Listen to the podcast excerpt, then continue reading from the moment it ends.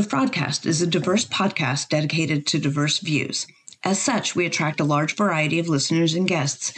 The views and opinions expressed by the guests do not necessarily reflect the views and opinions of the podcast or its hosts.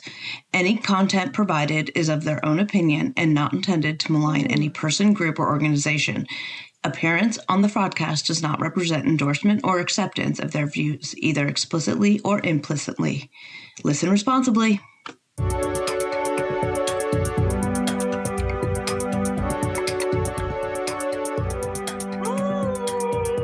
Hello. Hello. Hello. Hello. Hello. What's up? Did you fix your microphone? well, my microphone is okay, okay. but it's my headphones now. The ah. headphone jack won't work. So I don't have headphones. So I had to. It's easier to do it this way because it's better to have the recording mic than I can't plug them both in at the same time to the computer because my computer's lame. It's just a whole thing. So, Ugh, I'm sorry. whatever. It is what it is. But I can hear you okay, so eh, that's good at least. good. You sound good. Oh, good. Yeah, I decided to use the mic this round. We'll see how that goes. well, you sounded fine last time. Yeah, it wasn't too bad. I was in uh my husband's office last time because uh that was when Theo was still sleeping in our room in the bassinet. So now I'm in like the closet that is my office in our room. we have a, we have two walk-in closets. We don't need two walk-in closets because I'm a minimalist, and so um, one of the closets is my office. I learned to meditate in my walk-in closet. That's nice. I first learned meditation was sitting on the floor of my walk-in closet. I just go in there and like I didn't know how to meditate, but it was part of the 11th step. I was like, whatever, okay, I'll do what they tell me to do because it's worked before, so I'll Right. keep doing it, right? So it's like just start with like a timer, like 30 seconds. I'm like, okay. So I would do that. I would just sit on the floor with like my timer on. Okay, Mhm. 30 seconds, done, gone. You know, and then I would build up to like a minute. And then I started Nice. eventually doing longer and doing guided meditations and actually like getting into it. And That's now cool. I can like go in and out of meditation pretty quickly. I mean, like and easily. So That's so awesome. yeah, it was like, oh, once again, what my AA people tell me works. It actually works. every every step, I I experience the miracles of the step work, and then I find when it happens again. oh, look at that! The twelve step work. Oh, magic! I love that. It's almost like it's changed a bunch of people's lives before. Almost.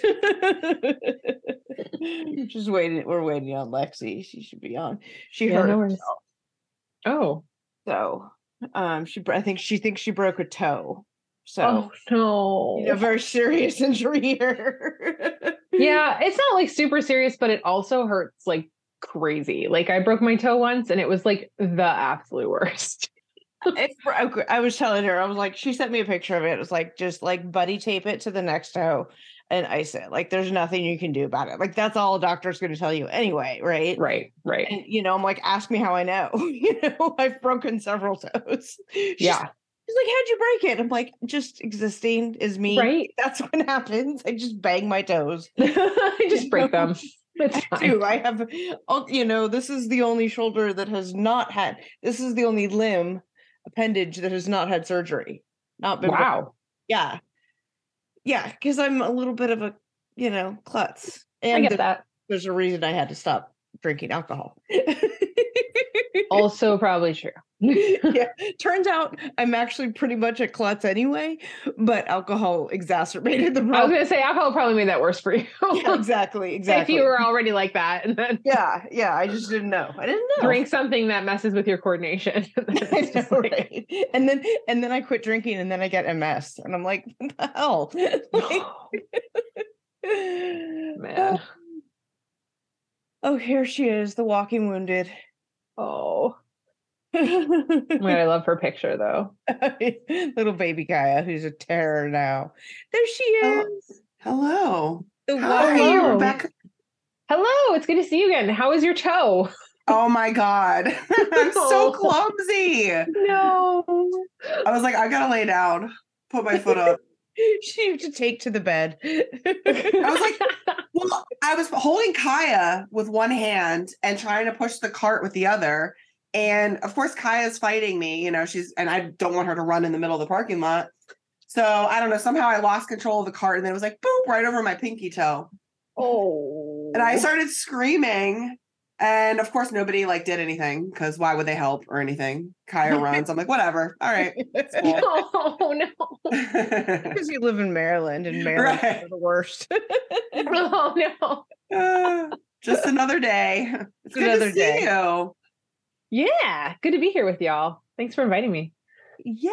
I'm very excited. I'm so excited about this. Um, about this episode. I'm excited to catch up with you, Becca. So we have with us today is the Reverend Dr. Becca er- Ehrlich, Mhm. um, who we have previously had on the show um, as she was a kid, not a contestant, a cast member on the TV show Lost Island. We also discussed some some Lost Resort, but that's Lost okay. Resort. I do this every time. I know everyone does it, and it also wasn't on an island, but for some reason, everyone assumes it was. Lost, Lost Resort, which makes way more sense given the, what the show's about. Um, Lost Island sounds like a good show title, though. for- right? Someone should pitch that. Yeah.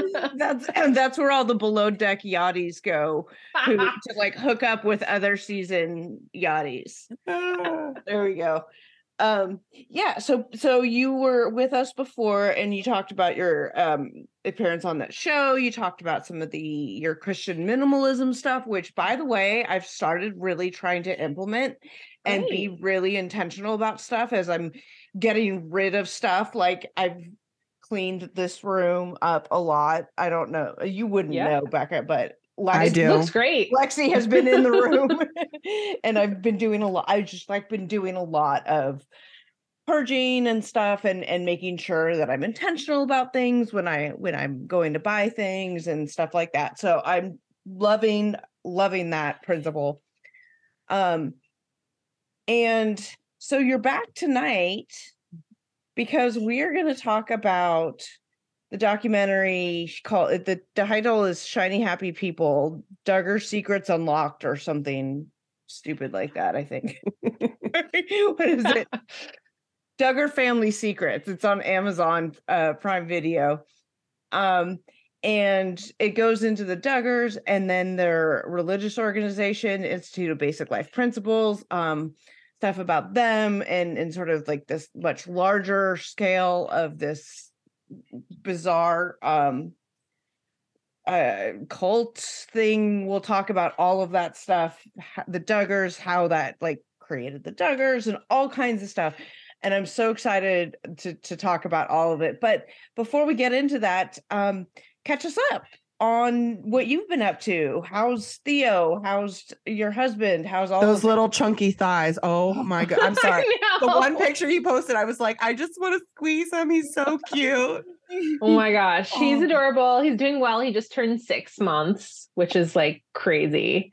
Aw. Um, yeah, and it's it's just so fun. I mean, like, I don't know. Parenthood is just like a weird ride though, because you're just like you're like, oh God, stop growing. It's going so fast. And you're also like, get bigger so I don't have to like wipe your butt all the time, right? Like it's just a weird mix.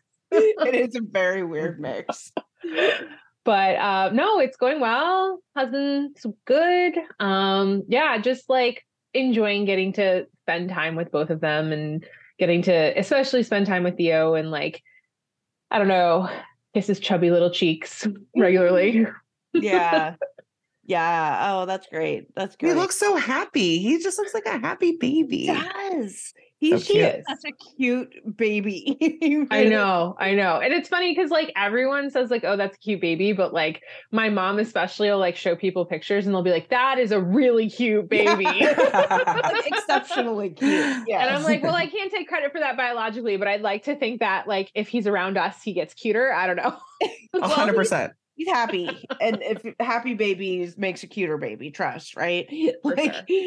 the the video that lexi sent me of um kaya today um being Just do wait, Becca. Just do wait. just being a demon child oh, he has his moments for sure like all kids do right um and i'm sure he'll have more of those moments as he becomes a toddler because i've been like seeing all those instagram reels where people are like making fun of like what is it like to be with a toddler and i'm like oh boy so, I think at one point, walking yeah, at one point, I think I said to Katrina, I was like, "Do I need a priest?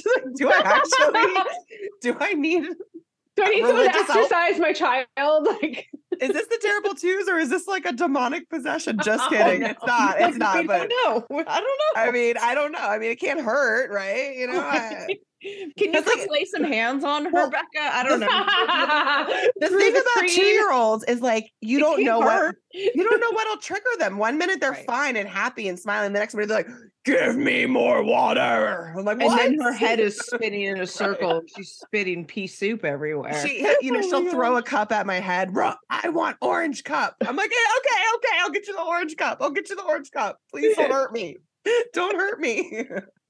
So i in like a previous life i worked at a KinderCare and uh, and I was usually with the preschool, so I was like with the threes and fours. And then at one point they were short on staff, and so they threw me in the toddler room, Oh, and it was a nightmare. Like it was like they're running around, they're throwing everything in their mouths, they're like throwing things. They're like, I mean, it was the craziest thing I've ever experienced. Well, And you've then the got worst- practice, I guess. I know, but like the worst part was when the day was over and you had to sanitize everything because they everything in their mouths and you were Mhm. just like like literally spraying everything and i was like this is terrible. Can i go back to the preschool room please?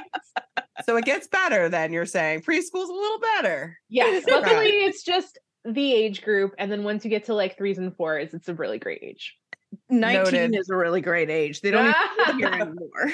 Do they still ask you for money at 19 or is that he doesn't ask me for money. That's good. Um, I can, I can like I see, I can see his account because it he ori- he has the same account that was like w- that he got years and years ago when he was still like a, a young wee lad. Um, so it's attached to my account, so I can still see it. Although he's 19 now, he doesn't need me attached. I don't, you know, we don't need to be attached to each other's um to his bank account, but I can see it. But also he um he has like his dad's credit card that he can use and he also has like like eh, he's well he's taken care of he's fine he doesn't he doesn't need or anything so that's good because I'm 38, maybe, and I might still need to borrow money from my parents. Hey, can I have uh no I'm kidding. well it he never also, ends. he also just got a full scholarship Oh, that's right. for Congratulations. the to him. remaining three years of um his his tuition at virginia tech for get oh that's awesome yeah yeah That is great. So, um, good kid, good smart kid. So, um, but yeah, he's you know not here. He's not even here. Well, he's been here. I've been feeding him. It's been very lovely. I've had both the kids here, so it's been very. I've been very happy. You know, oh. Aw. you know, to have just to have them around, and even if they're I'm not hanging out with them, it's like. Oh, my world is normal again. I can hear both kids playing on their respective computers or whatever. You know, whatever. i love that that's the comfort sound for you yeah, yeah. I can hear like the dulcet tones of my kid screaming at his friends while he plays whatever he's playing online. You know, it's like, oh, okay, that's home. That's home for me. Oh, um, yeah. So, so yeah, he's been home. Um, he'll be heading out t- uh later this summer to do GI Joe army stuff, but um, get him here now. So. You know, and you're I'm not I'm not wiping his butt anymore. I promise that. that does end that does end. hey, he'll be wiping your butt in about what I 30 know, or right? 40 years. right the tables will turn oh. Just kidding. Or Oh. not. Yeah, well, I've been cleaning up my dog's poop because my dogs have taken turns with the diarrhea, so that's been Oh. fun. Um, but they both seem to be over it now, so so we're all good. Here's hoping. I know, just like it never ends, right? Just when the kids are, all, you know, out of diapers, then the dog, it, you know, you need diapers for the dog. Um, all right, well, let's take a quick break and we'll be right back and get started on the Duggars. Hey, fraudcasters. Everyone knows that finding the perfect t shirt can be such a challenge. I know I've always had problems with it, whether it was the fit or the quality. Luckily, the perfect t shirt does exist, and you can find it at Skims, the maker of my perfect t shirt bra. Now I have the perfect t shirt to go with that bra. From either crop silhouettes to long sleeve layering tees, there's a style for everyone. My cotton jersey t shirt is now a wardrobe staple for me. I reach for it almost every day, and the fit is so perfect because it snatches me right in at the waist. I've washed it a million times and it's held its shape really well. It fits like a dream. I absolutely love it. And honestly, you guys, I thought, like, okay, this shirt is going to be too small for me and it's not going to fit right, and all the bulges are going to show but it doesn't at all. I put it on and it magically stretches to fit me perfectly and it holds all those bulges in. Every little but last bulge that I have is all held in and it looks fantastic. I absolutely love it and it is super super comfortable and it is it is one of my new favorite t-shirts. You can shop the Skims t-shirt collection at skims.com, now available in sizes extra extra small up to 4X. And if you haven't yet, be sure to let them know that we sent you. After you place your order, select podcast in the survey and select our show in the drop down menu.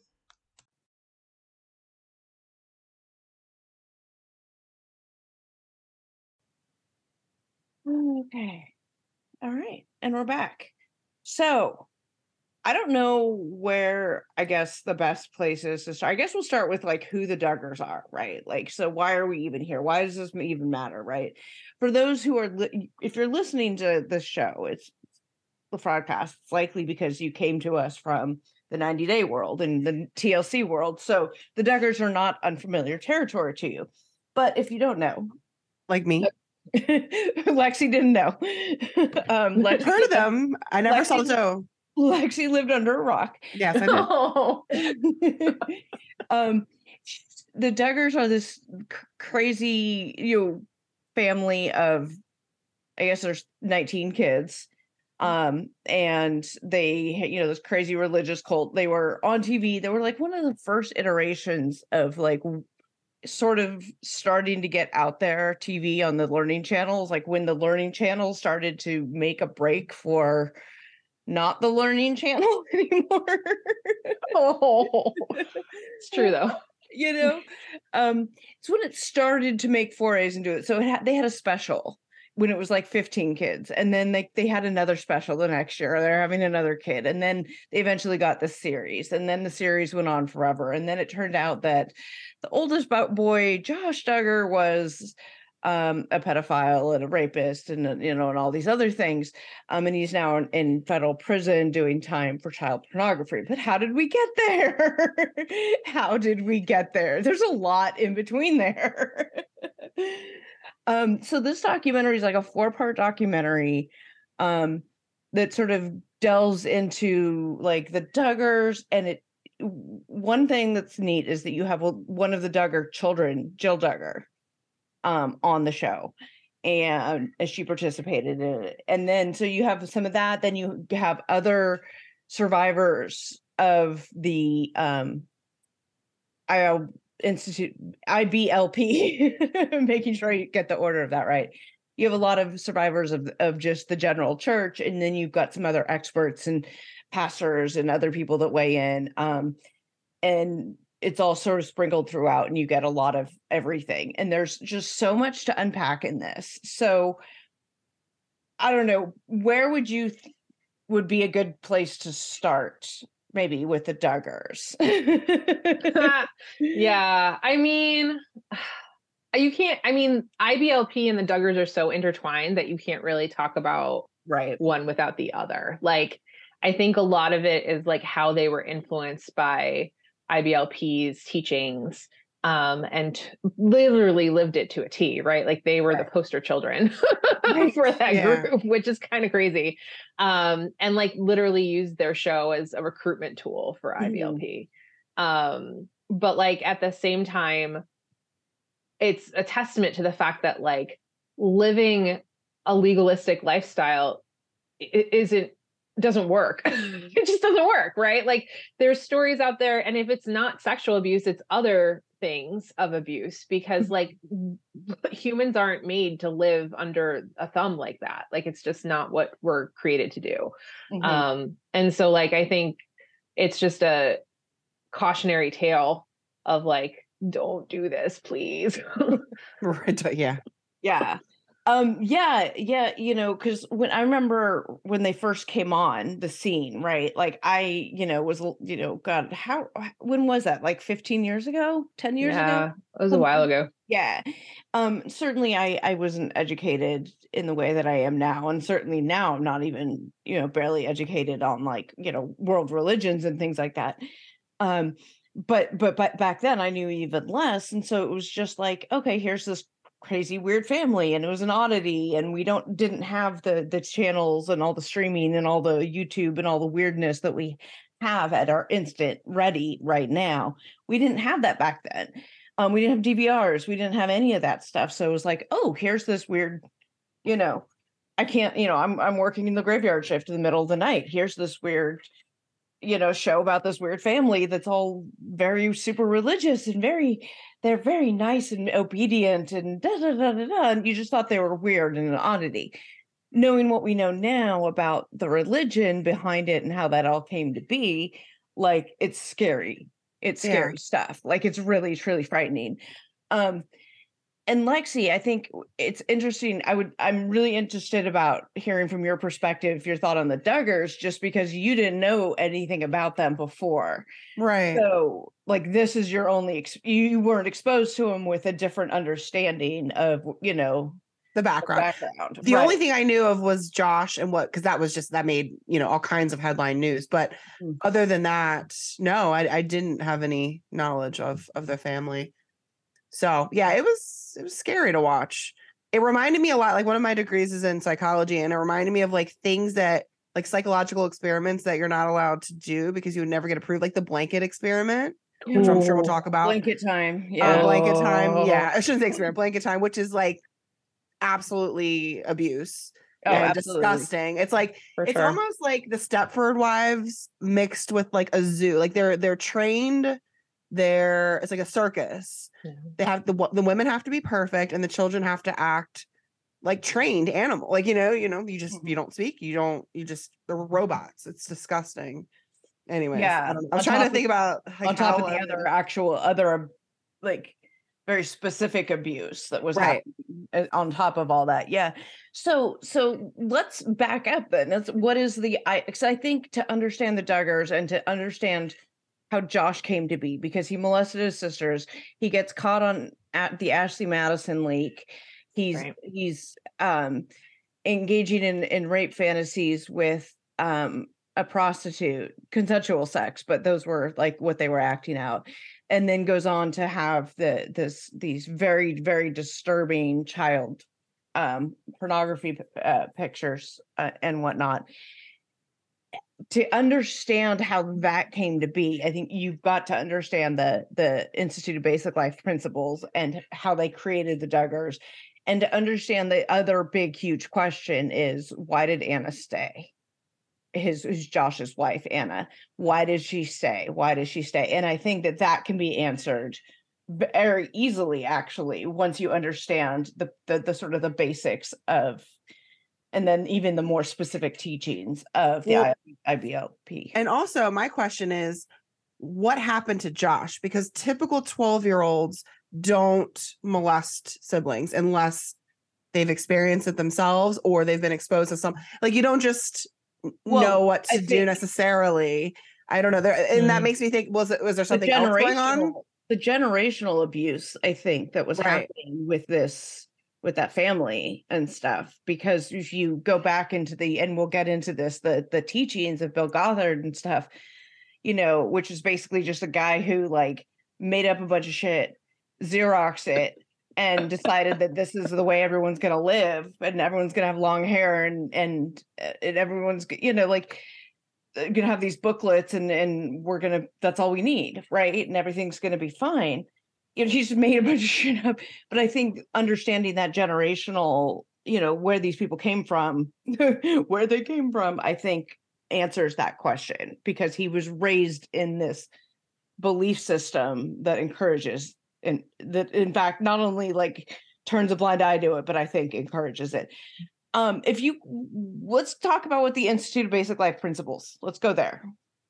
Why don't you go ahead, Becca? you want me to? Okay. well, I won't call you a religious expert, but you know more, far more than any of the rest of us, given you, you know, our, uh, you know, the Reverend Doctor. yeah. So, um, yeah. I don't even know where to start. So Mm-hmm. basically, IBLP is um, a fundamentalist ministry that um, encourages people to, specifically families, to live a very specific way. So um, the big thing that they teach that pretty much affects everything else is this like umbrella of authority or um, um, which basically like it shows this huge umbrella and it says Christ on it. And then under that is like the umbrella where it shows like the man of the house, right? The husband. And then under that umbrella is then the wife. And then under her umbrella is like the children. And so basically the idea is that like um these umbrellas show who you need to obey and who has power over you. But in addition to that, like they're called umbrellas of protection, which is really messed up because what that means is like if you step outside of these umbrellas, then you are no longer protected and like bad things are going to happen to you, basically. and it's your Um, fault. And it's your Yeah. fault, right? Yeah. Um, which we've talked about before as spiritual abuse on here, Right. right? That like put it pinning it on the victims is never a good thing. Um, Right. and there's a lot of that there particularly with the women which Right. i think would i mean which explains anna so well but totally totally and so that sort of that that concept of authority then drives a lot of their other stuff around like what does it mean to be a good wife? What does it mean to be a good child? What does it mean to be a good husband? Like everyone is supposed to be in these very specific roles and act in very specific ways and when you don't do that um they put you in line very very quickly. Um and that's where like abuse and other things happen because like if you're not doing that you have to get back in line because that's god ordained um, which is also really messed up because that's really bad spiritual abuse because then it's like i can't step out of this because this is this is what god needs me to do. And if i don't do it like i'm gonna burn in hell. Right. Um, and didn't bill uh, so bill gothard right who's the Mhm. sort of the founder of this the the granddaddy of this or whatever you want to call it. Satan. Um um he what was I say? Oh you i lost my train of thought. Sorry. Uh, Bill well he never married or had kids right? And so like that's right. And so like that's hilarious to me that like he's making this huge blueprint for how a family should be. Right. Oh yeah yeah yeah. And then never lived it himself. Yeah, so I was going to say he pretends to he says that he's speaking the word of God, right? That Right. God speaks to him directly. So that, you know, even more so of like it's like like in the the the FL the the FLDS or whatever and stuff like Warren Jeffs is the prophet. So Right. whatever he says doesn't matter. He's speaking as God, so right got to do you got to go with it You got to go with it even if it means you're being raped. You know, totally well and what's and i was thinking about this i was rewatching pieces of the documentary to prep for tonight and um so right so these wisdom booklets that they used for their ati or their advanced training institute homeschooling their program. homeschool program. right which is terrifying. Right. Ter- school in quotes right? Right. um but what's fascinating about it is like they basically train you to do victim shaming because that he he teaches this like really horrible misinterpretation of scripture which basically says like if a woman doesn't like yell out when she's getting assault, sexually assaulted then it's like she's just to blame for the assault as the assaulter which is mm-hmm. horrible in itself. But then you take into account these umbrellas of authority that is drummed into people right? And so like if someone's getting raped like they're not going to shout out because they've been trained that like the male has the authority and so Right. it's like this horrible theological trap where like you're to blame because you're not yelling out but you're never going to yell out because we told you not to Yeah. Mhm. and so it's it's literally just primed for for abuse and and victim shaming We'll be right back. And now back to the fraudcast. Right. Okay. So he has this homeschool program and he uses these wisdom booklets to to train all these people right you know um and and and and and it's all designed uh, this patriarchal structure which as they i mean almost all are right? Like i think there's very few cults that are led by women right? But i think for the most part you know the patriarchal are patriarchal structure of it designed you know that that if if a, if a man is having sex with you it's because god wants him to have sex with you. So how can you cry out right? Like how can you do that? Um and then um I don't know. I was going to say something else about the wisdom booklets, but I forgot now. So, so let's continue. I saw a lot of parallels with Scientology in some ways, with the like just the marketing of it. I guess Mhm. the the, the training, the indoctrination, the taking the kids away from or people away from their families and putting them in whatever they called it, the uh, yeah. house. There's some way. I mean, obviously Scientology is not God based necessarily; it's more alien based. But you know, Choose your deity.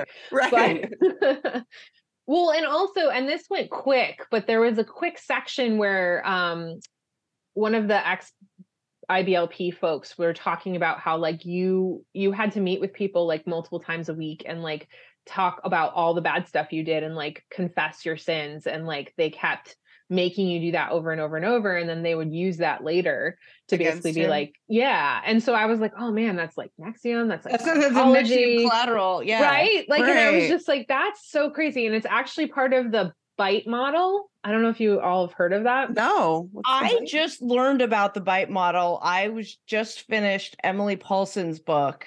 Hey, hun, Oh, highly recommend it. Not yes. an ad. Highly recommend it. Really, really good. But she talks about her her multi-level marketing company as a cult because it, it is. And then Yep. she also sprinkles in some white supremacy roots and some other stuff. It's really, really good. And she's also sober too. So it's a it's a whole full circle thing for me. But ah um, she talks about the bite model, but if you want to explain it, yeah. Yeah. So basically, um, Steven Hassan has this thing called the bite model, and basically, it's um, what uh, cult or cult like groups use to control people. And so, bite stands for behavioral, information, uh, thought, and emotional control.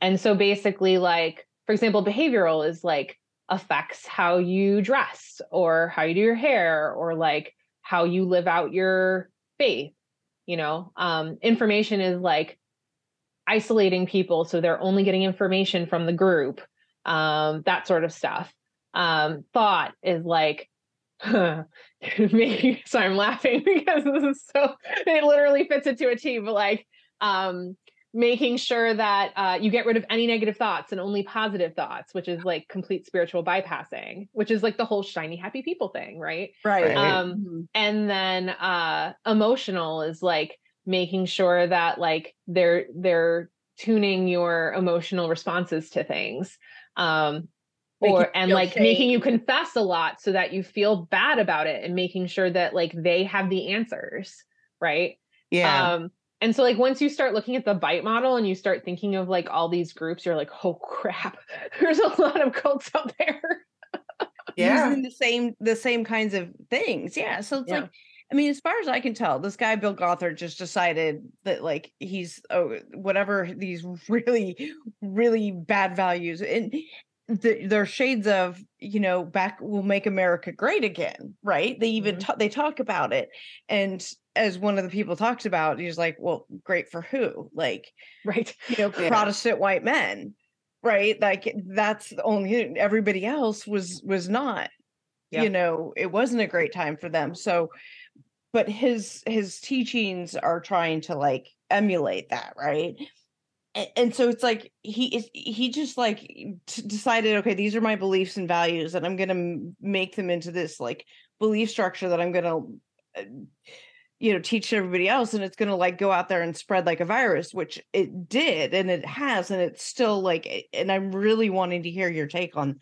on all of that um how it's how far spread it is to other religions and other aspects of of culture but it's like this weird guy he's not even that charismatic i don't you know no, um, he's not. you know what I He's mean? Yeah, but like most, like it's weird though because like when you look at a lot of cult leaders, like they're not right. Like Keith Raniere, you would never like be like that guy's a charismatic dude, right? Like, no. now, if Tony guess- Robbins became a cult leader, maybe, the- maybe I could see that. the real like charismatic people don't need to brainwash you and and slut shame you into to following them. They're just like Yeah. people, I guess. Um, and it, it it's like like they, they they do worship at their own houses or something, but then then there's these training centers, and then they're like their their their bottom line mission is to train people to get into government to take over the world, basically. Yeah. with Which reminded me a lot. I don't know if you all watched the Family docu series. I did not watch it yet, but it is on my list. Um, I would be curious one since you watch this, then watch that because that like focuses so much on like infiltrating groups um to get political power to push your agenda type stuff. I don't think Right, I've which- seen that. Which, well, there. I mean, there's a lot of getting into, you know, pushing your political agenda. We're seeing that play out, you Yeah. know, in our country right now. Yep. Um, but uh, you know, to to see the same sort of things happening, right? You know, you you have this, and they created this this system where all these people bought into this belief system that's supposed to be God based, but I don't see any evidence of that. Of course, I'm not a religious scholar and I'm not even super religious, you know, as far as like that and that goes. Um, so so I don't know like it's like, oh yeah, there's also Christian Christianity in here is kind of like what I thought because it was like he's talking about all these beliefs and this and that, and then it's like, oh yeah, and this is based on scripture. This is based on Sermon on the Mount Right. um like the entire that's what i was going to say it's the entire wisdom booklets thing is based on sermon on the mount now can you sort of break that down for us a little bit Yeah, so it's really interesting because like okay, so in my uh denomination, which is Lutheran, Mhm. uh we have a concept called law and gospel. And basically what that means is law is like all the stuff we should be doing, right? And then gospel is basically like the the good gospel means good news. So it basically means like um grace, all the good stuff that comes from God unconditionally that we don't have to do anything to earn, right? So peace, um, love, forgiveness, salvation, right? Like we don't do anything to earn all of that. God gives that to us, no strings attached. Um, but we couldn't get to the gospel, the grace part, um, without the law, right? Because the law, like, we're always going to fall short. We're all, we're never going to be perfect. Um, and so it shows us that we need Jesus. That's that's how that works. Um, there is none of that in these teachings, right? Like there is literally none of that. It's literally just law, law, law, law, law. And like even, and it was funny because when I was doing research on IBLP for this, like the way they talk about grace isn't even what grace actually is. Like, like I said, grace is all the stuff God gives us for free Mhm. um and they see it as the desire and ability to like do good things Mm. which again puts it on you and so uh what really broke my heart was when um one of the ex IBLP women were talking they said uh shame was killing me Mhm. Oh, they're part of it. And I was like, well, yeah, like because no one's perfect and we're never gonna m- you know like match all the things that we're supposed to be doing. So if you're only experiencing the law if you're only experiencing the stuff that you should be doing and not experiencing that grace that gospel part like of course you're going to be like shamed all the time. And that's i it's just an awful and terrible way to live. Um and that's why like i get so angry at groups like this because it's like this is not how healthy spirituality is supposed to feel. Yeah. Yeah, I mean, they they they there's an off you know there's an awful lot of that. You have to do this, this, this. You have to wear your hair long, you know, and things like this. And, and I think it was with you our discussion previously that like any time a religion or whatever like prescribes that you have to do something like this a certain way, that that there's maybe something you should be questioning. And I can't remember if. If I'm attributing it incorrectly, then I'm sorry. Yeah. Well, I think I think we talked like the general idea of like if they're if they're squashing questions, like that's not healthy, right? Like Mm. a good healthy faith and a good healthy spirituality is like being able to ask questions and wrestle with things. And this was very much the opposite of that, right? Like this is very much like this is the way it should be. It's God ordained and you do it. And that's it. And if you ask questions like they get you back in line in some fashion. And in this case they're getting you back in line uh, is very severe. Mhm. um you know we we met we touched up a little bit on um blanket training which is i guess one of the early early versions of their physical abuse and mental emotional and spiritual and all these other things. They put this baby they put the baby and the baby it'd be like theo's age like on a blanket with a toy just out of their reach and every time they reach for the toy they i, I i'm blanking do they yell at him or do they hit him do they what i forget what happens they bop him on the hand Yeah, they, Yeah, it they was go- physical. Yeah, Yeah. it was Yeah. physical. and and the whole point is and they'll do this repeatedly for like hours and the point is is to teach them to mind their mother to obey because this concept of obeying the that who is in authority of you right and this child you know the is under the authority of the parent and eh, the mom in absence of a older white you know an older male i guess you know to to take over she would be the the one. So they would put him on a blanket to train him like this. And eventually yeah the baby will learn you know to to to mind their mother as it were. And then you know that just continues as they get as they grow as they grow you know there's there's the really disturbing videos of the guy demonstrating the spanking and then, Yes. then the other video of the guy showing this is how you can bless them and punish them at the same time now one of you want to tackle those Yeah. I, don't, I don't even. Super creepy. Yeah, These- it was. It's bad. yeah so i mean they're having these these like seminars to teach people how to beat their children Uh, Right. well, yeah, and it, what was interesting was uh, what's the cousin's name? Amy. amy Yeah.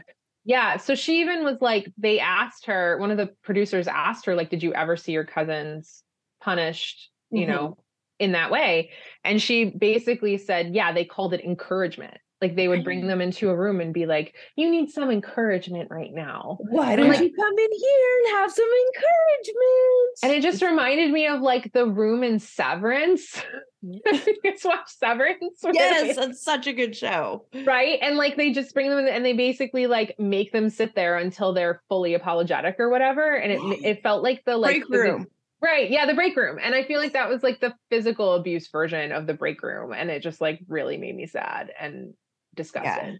between blanket training and that and then Well, uh, then they said they would smack them for hours until they stopped crying. Right. That was one of the things. I'm like, this is just disgusting. I don't even know Yeah. where to begin. Like Um, how I feel about that. and this. then one of the training centers and the training centers we're going to touch back on in a minute when we get to J- josh duggar specifically because he went to one of these training centers right Yeah. Are you going to Oh. talk about the prayer rooms, locking people in yeah prayer yeah rooms? yeah 'Cause that's where i was going right Oh God, yeah. Which It's is totally like NXIVM, right? Where they the that woman testified in trial that like they literally like put her in a room with like nothing in it and made her stay there for like ever. a year Yeah. two, yeah. And and it's just like and you like what do you think's gonna happen if you like sh- I basically doing solitary confinement for someone Mhm. like we've proven that that's not good psychologically for people. Nope. yeah and, and these people this is and then and you know they, they keep doing it and they, they they do it at any age you know the Right. one woman who is the former iblp talked about um how you know her husband would do it to her you know because this this this idea that you're supposed to beat the children you know you can it does there's no age restriction on it and it includes wives and she was raped multiple times on her wedding night. Yeah. um and and this is you know somebody who's taught that you're supposed to you know submit to sex anytime and anywhere you know at the will of the man. And she was you know she she was right. Um ooh so they, they talk about having their sort of will beat out of them, right? Like, you know, of course you're not going to say no and do, you know, wh- why would the Duggar girls agree to go on this, the Megyn Kelly interview, which we'll talk about in a minute, you know, like, eh, well, they, they're not going to say no. They, they've had the will beat out of them since they were babies sitting on a blanket trying to get a toy that's they're put in front of them, you know?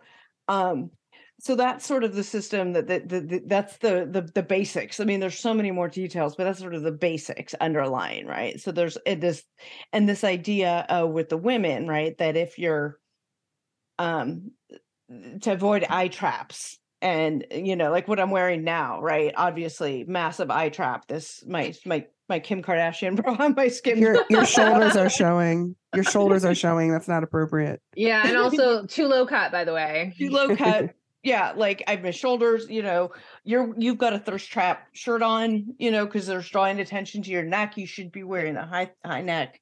Yep. Um, our hair isn't long enough. Oh, uh, definitely Lex- not. Lexi's hair is long enough, but it's probably not curled pretty enough for the guys. No, Um, so it's all of these things where if if you if you quote unquote get raped you know like if you know and i I- if you're if you're sexually assaulted if you're raped if if a man does anything to you it's because you invited it somehow. Yep. um and and it, and it's not like subtle. This victim blaming sh- slut shaming idea isn't subtle. Like it's very explicit that it is your fault. Right. if you know if you if you get raped if it, you know it's by if you're that guy's having sex with you because god ordained it and if you're saying it's not then what are you saying to god and and it's you know you need to if you're not enjoying it then you know it's your own fault and you know all the any any which not that- only that, if your husband cheats on you, it's your fault too for not being a good enough wife. Right. However, that that may turn up, whether it be not being submissive enough, not being, you know, who knows. But I, I find that interesting as yeah well. and the one woman when her father molested her like that's you know she had to be like okay yeah that's because god ordained it you know like yeah. yeah. talk about the spiritual abuse right and then Right. she goes from that to bill gothard being like oh, i'll take care of you as he Yeah. starts like raping her totally and i think what what's what stems from that like all of this stems from unchecked authority right like whenever you give a group of people like blanket authority then of course people are going to abuse it because like we're broken as humans Right. Well, this one guy said his father was drawn to the organization because of this sort of patriarchal, uh, unchecked authority that the Yeah. that the the the fathers had.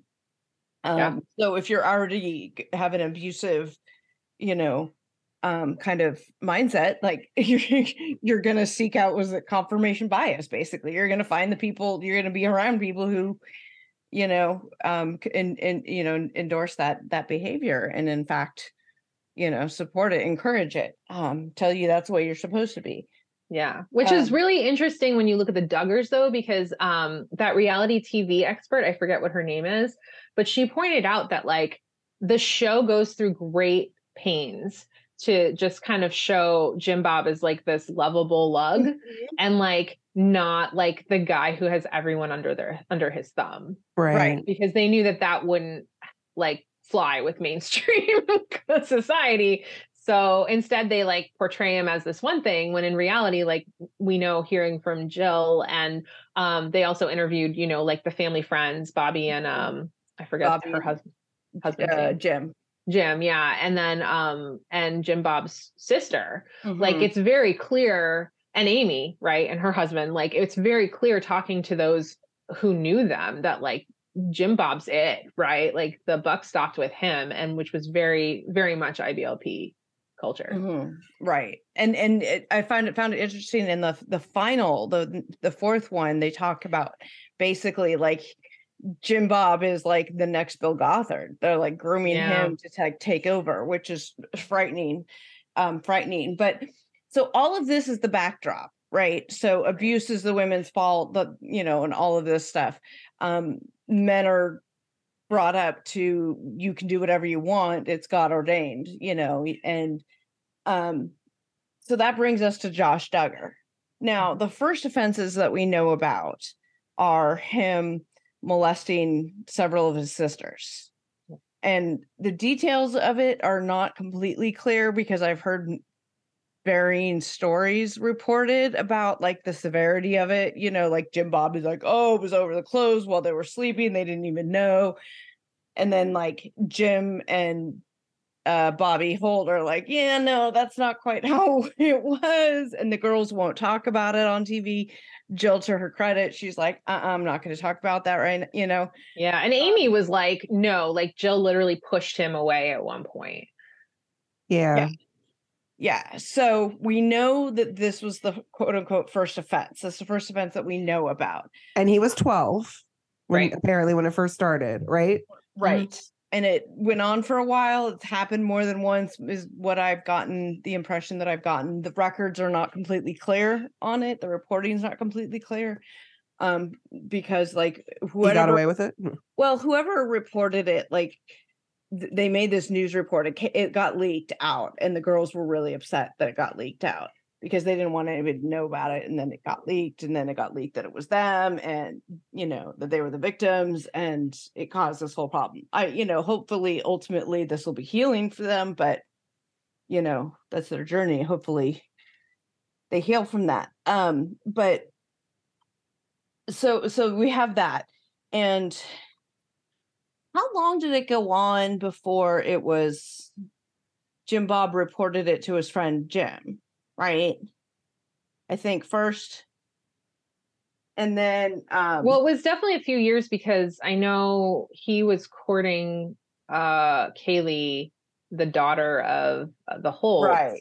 And like basically Jim Bob used that as a carrot to like keep him Yeah. behaving, which is also really messed up. Really screwed up because they were While like, he was making laws, writing some sort of law to prevent child abuse or sexual assault. Remember, he was in the middle of uh, running. or he was on the like the state house or something at that point and and like um yeah so so jim bob was doing that and then with with with josh courting kaylee and the conversation that the jim bob had with jim was was like jim was like were you going to tell us? Was he going to tell us that that he had done this? And he said no. Jim bob's like no we weren't going to tell you till after they were married. Josh was going to confess to kaylee after they were married. Like using her as a stick like if you behave you can have her and get married. Right. Yeah. and they basically cut off contact with Jim Bob at that point. They were like, "Well, we're going to tell the authorities if you don't." So they go and they find this this uh police officer who's IBLP who And like good friends with Jim Bob. And then turns out that he also was like currently serving out prison time, time for, for child, pornography, right? Which is like, oh they go and tell him and he says, "Oh, it's okay, don't worry. I'm sure he learned from it." Basically. Somebody Makes else you wonder. somebody else finds out about it, I think, and they send him, oh, well, we'll send him away to get dealt with. You know, they send him to this work camp. It's Right. like building which doesn't do anything to like fix anything, right? It just makes him like dig holes and stuff. like no counseling. There's no, Yeah. it's run by the IBLP. So it's just one of these work centers where they lock the girls in the prayer rooms Right. for weeks on end. You know, it's not, it's not any kind of sexual abuse, you know, abuser, you know, kind of, you know, train training, rehab facility, right? Rehab. Yeah, yeah, yeah. Yeah. rehab. Um, And like that was it. That's all they did for him. yeah. Which is like terrifying because then everyone's like, well, of course he like went back to doing stuff because like he was never taught that was wrong. Like Right. And in And then the- fact, so the so the girls then, of course, they believe because of their teachings that it was their fault that Josh touched them because they were the victims. This is the teachings, right? Um, and then Josh goes on to um, have his name leaked in the Ashley Madison League. Now, we've talked briefly about this, I think, on another show. I don't remember what, but Ashley Madison is the website that was for people who were intentionally cheating, looking for affairs, right? Um, and specifically husbands, right? Like I don't think it was for why? I think it was for anybody. Oh, was it? Okay. I think primarily it was going to be the men, but um, but uh, there was a leak where a bunch of the people who paid money and stuff to to be on the site and to access the features, a bunch of that stuff was leaked. His name was Josh Duggars was among them, and in that same story came out was um this um adult film actress, I believe, or no, Yeah. Was she an adult film actress? But she was also a I think she was just also a sex worker, like a she was a prostitute, I think. I don't know if she was a prostitute, but I definitely know she was an adult actress. Okay. Well, they were having sex and she said it was consensual, but it was basically like a rape fantasy sex. Very rough rape like. Um so that was the other next thing that came out about Josh. and then fast forward another couple of years and it was um the child porn that the feds had been investigating. yeah, and not just child porn, but like very violent, really disturbing child. Not that, not that like Any child regular porn. child porn is good, but like Right. it was, it was like a new level of it child was porn. right? among the most disturbing stuff Yeah. some guys have seen. It was really vile, really violent, really young. Like it was really, really bad. Um, and um, that reminds me, I need to put a trigger warning on this episode. Yes. for because lots of stuff, right? for so Yeah. many reasons. So I'll go, I'll go back and, and put one in, make sure I put one in because um yeah, there's all of this stuff is such such such bad stuff. Um so yeah, so then he gets that happens. And so a lot of people were like, okay, well, after the Ashley Madison thing, and it was around that same time that the the news about the the girls was coming out, and people were like, well, Anna, why aren't you leaving him? Da, da, da, but it wasn't as big of a deal. Like people were like, eh, okay, whatever. Like, um, not that those things are great, but compared to the child porn stuff that came next, that was people were questioning even more. Um, oh my God, Anna, why are you staying married to him? You have multiple kids with this guy. Like, why are you, you know, staying married to him? They show images of them in holding hands, leaving the courtroom every day. Like, she's still with him now, even now. Mhm. Um, knowing what we know about the IB um, LP, can you explain maybe a little bit about why she would be conditioned to stay, why she stays? Yeah. Um, so some of it's practical, right? So IBLP is very much anti-traditional education, as we talked about with the ATI homeschooling program, which is Yeah. a sorry, sorry excuse for education, which is why, like, once they got rid of Bill Gothard very quickly, I think in 2021, Mhm. they were like, JK, we're not doing ATI anymore. It's just study. right it's just a bible study we'll just have it on the site for like people to access but like it's no longer a homeschool curriculum and you're like but meanwhile you used it in like from 1984 on it was just like for decades uh, anyway um but like it's all of that stuff that we already talked about with like the umbrellas of authority and the um and the slut shaming and like all of that stuff has been drummed into them and she has no like formal education. So like between those two things like she's not going to be able to leave. Like she's it's just much harder. And because and like we talked about the bite model like it it's isolating. Like they specifically make it so that if you're homeschooling your kids you don't want them to experience anything outside of like IBLP and like this spe- very specific Christian culture right not like Mhm. all Christian culture Right. but like this very specific style of Christian culture Mhm. um and so like your whole life is people who think and look and act and do things like you and so you don't even like you think if you step outside those umbrellas of authority and those umbrellas of protection like all hell's going to break loose literally Like, going literally, to and- hell Mhm. yeah And their hell is very vivid. They talk Yes. about. very very very very real um and so like no wonder she doesn't leave because it's not an option for her Okay, so that makes a com- that makes complete sense, and you hear that same kind of thing from other kinds of abuse victims as well. You know, practicality speaking, um, but also like I mean, I don't think anybody actually thinks that Anna thinks that the victims in the child pornography were asking for it, right? But that belief that it's the victim's fault on all abuse, all of everything else, how does that factor in, you think, to um her her staying? Like does she think he hasn't done anything wrong? No, I think Lexi hit it on the head before when Lexi, when you said like um it's it's like victim shaming to a T where it's like it's all I must have been I must have fallen short as a wife for him to do these things. Mm-hmm. So my guess is she's putting it on herself, which is even worse, right? Because right. like of course she didn't do anything to deserve him doing all this, right? Like it's because like no one did anything when he was 12 when they he could have been like gotten treatment and like help for stuff but it just do keeps you, spiraling out of control because no one did anything about it. Do you think it's also because they didn't like maybe pray hard enough or because i feel like a lot of times with these cults they don't allow members to get maybe drugs like first and you know mental health drugs or um, different therapies because they're con- you know controlled by the church. So I know a lot of times they're like, well, just pray harder, or you're not a good Christian, or you, you didn't do this. Right, right, right, right. I don't know. I mean, I haven't heard that specifically with IBLP, but that wouldn't surprise me if that might be entering in. Um, yeah. I think it's more like her training um, having lived through like IBLP principles and ATI and all of that stuff. I think support your man, your husband, stand yeah. by him, you're under they him. yeah, they talk yeah. about how like that's their only purpose, right? Like you didn't need, they didn't need to learn math past fractions because right.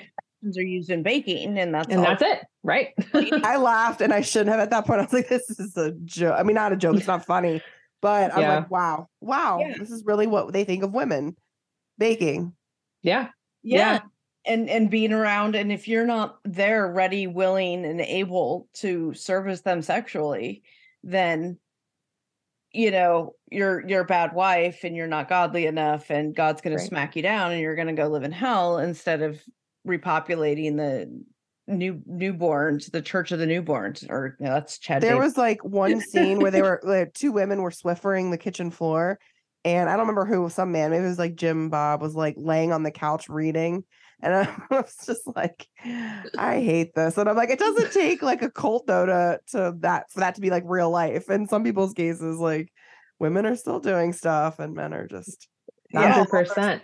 Which which brings us back to what you were saying before, Katrina, where like these teachings have gone much wider than just like the people who went to the seminars for IBLP, right? That's like, where I wanted to go next. Is yeah you know they talked some in the documentary about how it sort of infiltrated they they they got it into to to churches or um that's kind of like how they spread right but they got into prisons and then they mm-hmm. got into public schools and sort of yep. how it spread into other religions and things like that and that i would love to hear what you have to say about that yeah it's really fascinating to me too because like it seems like this fringe movement until you start to hear some of the teachings. And if you know anything about like Christianity and like church teachings, you start to be like, oh, crud, like this, I definitely came across this in my own settings, um, like aspects of this, and like just thought it was like this crazy fringe thing. But in reality, like it became way, way more mainstream than we thought, right? So, like, they they don't only touched on this very quickly, but in the documentary they talk about this like character first program that they brought into public schools, mm-hmm. um, which is basically teaching like blind authority for kids to their authority figures. Which of course, like not great to be teaching.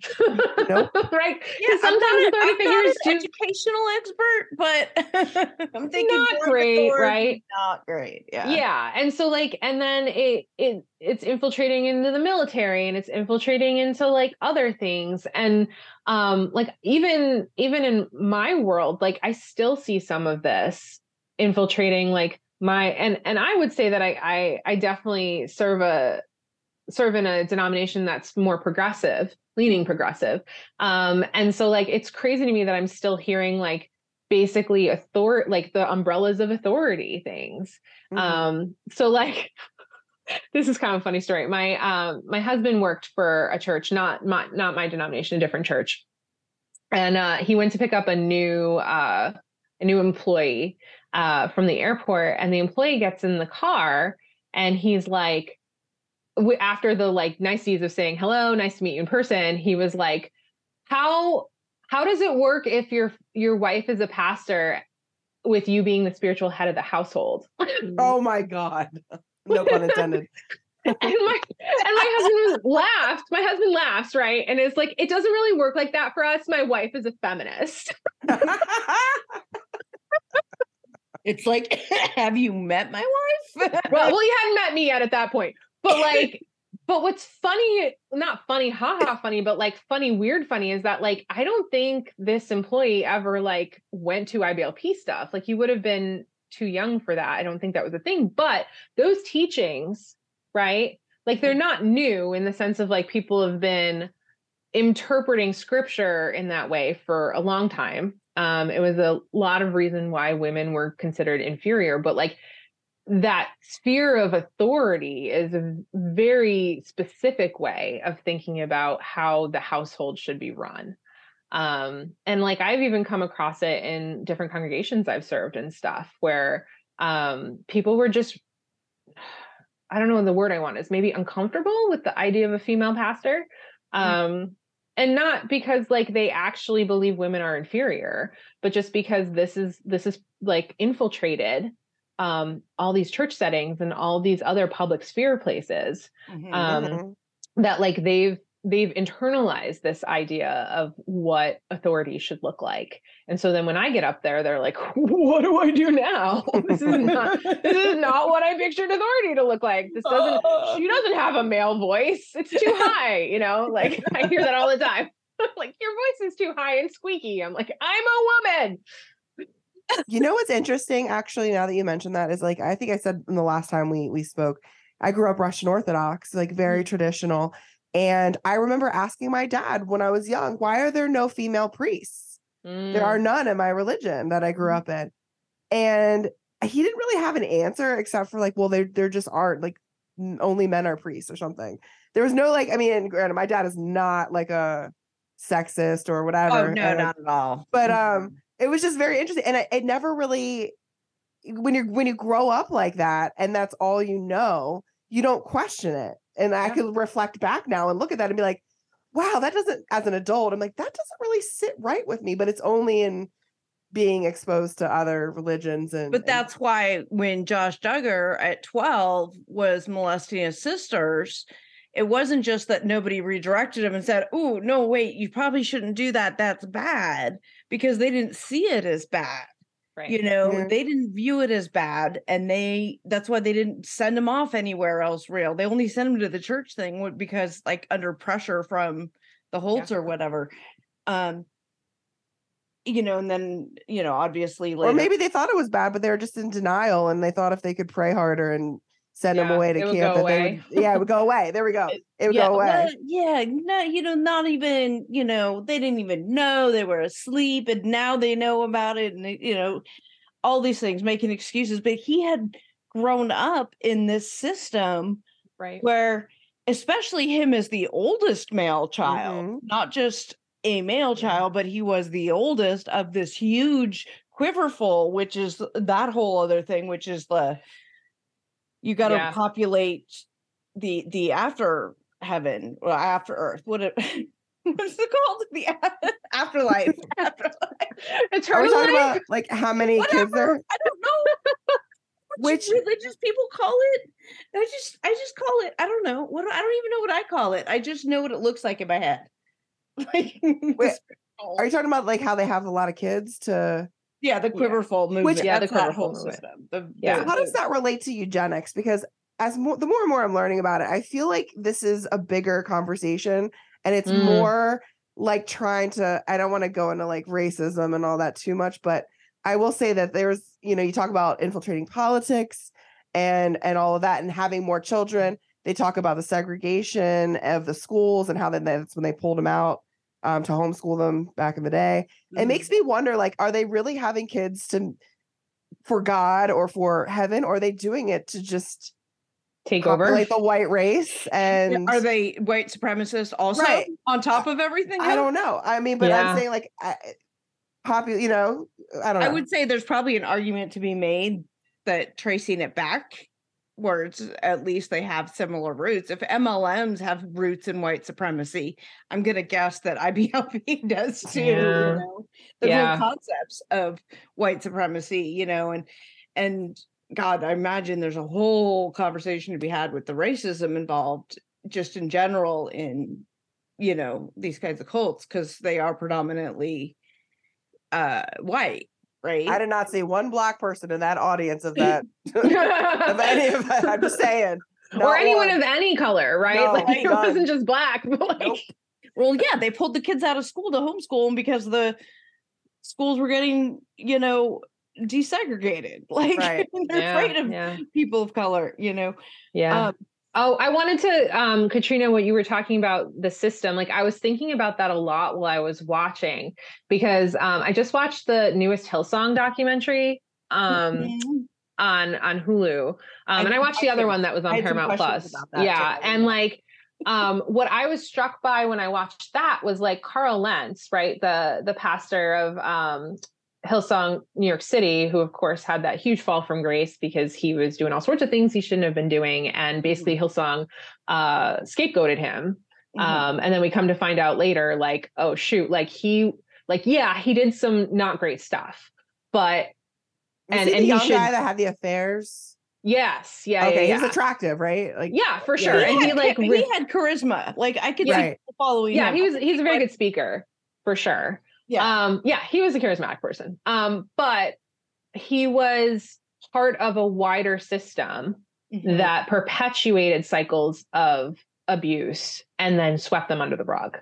Right. So, like, yes, he is definitely responsible for his actions, but he was also part of a system that like condoned that behavior and like Encouraged perpetuated it. Yeah. yeah, he was like a rock star. Yeah. Literally, there was like there's like religious groupies. It seemed like almost. I hate Yeah. to say that, but I mean, For sure. You get to that that size of a church that's just massive. I mean, you're Mhm. thousands of people in the audience. Uh, you're a Mm-hmm. Yeah. rock star, uh, Jesus Yeah. For star, sure. whatever you want to call it. I don't know. For sure. And I think that's the this situation is very similar to that, where it's like a, a system that's perpetuating these cycles of abuse and condoning them. Um, and so Josh Duggar was part of that, Mhm. where yes, he should be responsible for his actions. And also we have to acknowledge that there was this unhealthy system that's that's encouraging and perpetuating this abuse. And then like sweeping it under the rug and then continuing on as if nothing happened. And then it just continues. Yeah. right and um you know we talked briefly about how like you know oh so they so they sort of kicked bill Gar- gothard out right Right. they kind of push him to the side after they pushed his brother to the side by just relocating him to a place where he had which was Less- more which was more secluded so side story is that bill gothard's brother was also problematic sexually with women shock right? Right. So what did they do? Only because they had to do something, and I forget why. They were like, "Oh, have him marry one of the women." yeah and the board was like that's our line But you know what? I know the board. No, no, we're not going to do that. But you know what? You know who it worked for, David Koresh. He did that. He had Mm. that whole- that whole thing all worked out. He that's how he did it. I've been obsessed watching some of the Waco old Waco documentary. Well, like the new ones, the Waco, the aftermath. I I watched and then I went backwards on a rabbit hole, and so I was watching a lot of stuff trying to understand the the allure of David Koresh. But he did that. He married Yeah. one of his underage people to to get away. So he didn't have a problem with. it. But yeah, so Bill Gothard. well he didn't have a board that told him no Yeah, that's true. um so what did they do with this guy they move him to another location that was even more secluded even less supervised just out of the way That's like what they do with the Catholic priest. all- Like i know i was the years. thinking about that i was like Right. that's literally what they do in like It's church playbook, situations right Right. Like, like, oh, this Catholic priest has been molesting boys. Let's put him in an all girls school. I'm like, what is going on? This is not a solution. this is not a solution. Oh, and then so he then bill gothard who we talked about br- earlier how he has never married you know when they're talking about this he's never married he never had children yet he's writing this whole blueprint for how family should be and his appeal like his sh- shtick was if you raise your kids in this they're not going to be you know thugs basically right it Yeah. was just like they're going to be good kids you know and this girl's like yeah but i went to jail anyway like? Right. In fact, probably went to jail because she lived in this like cycle of repression. And then like when she finally left, she was like, I'm gonna do all the things like an Amish person on Rumspringa, right? And then Right. realized like, oh shoot, that probably wasn't a great idea. she said she got hooked on on uh, shoplifting Right. yeah. like she she didn't need the things but she would do you know because she was so probably was so restricted you know oh Yeah. it's like it's like the baby on the blanket well oh Yeah. i'm gonna take the things now i'm gonna take all the things you just watch out you CVS i'm gonna take all the things Yeah. Yeah. It's almost like repression doesn't work. almost Right. Right. Spoiler alert. spoiler alert um yeah so you have um all of that happening right and then um so he moves out and and they're they're talking about basically they're grooming jim bob to be getting into that next slot and you know he's running for state senate again. You know he did a couple of terms in this arkansas house like whatever a long time ago but and then he was running again.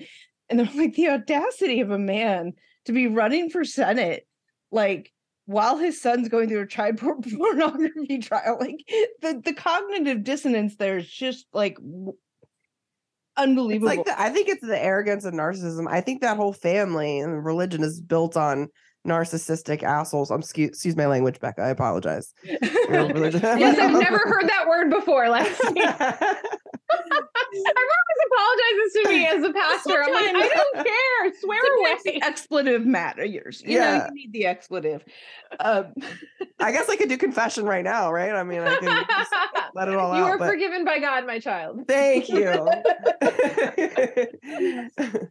But I mean, and even said to his friend, he was like, You're jealous of me. I mean, he obviously has this arrogance about him, jealous Yeah. when like everything went down and all that. But I'm just like, I don't know. The whole mm. But he's trained to be like that through Yeah. IBLP, Yeah, I mean, right? Like they, they literally are training men who have families to be like that.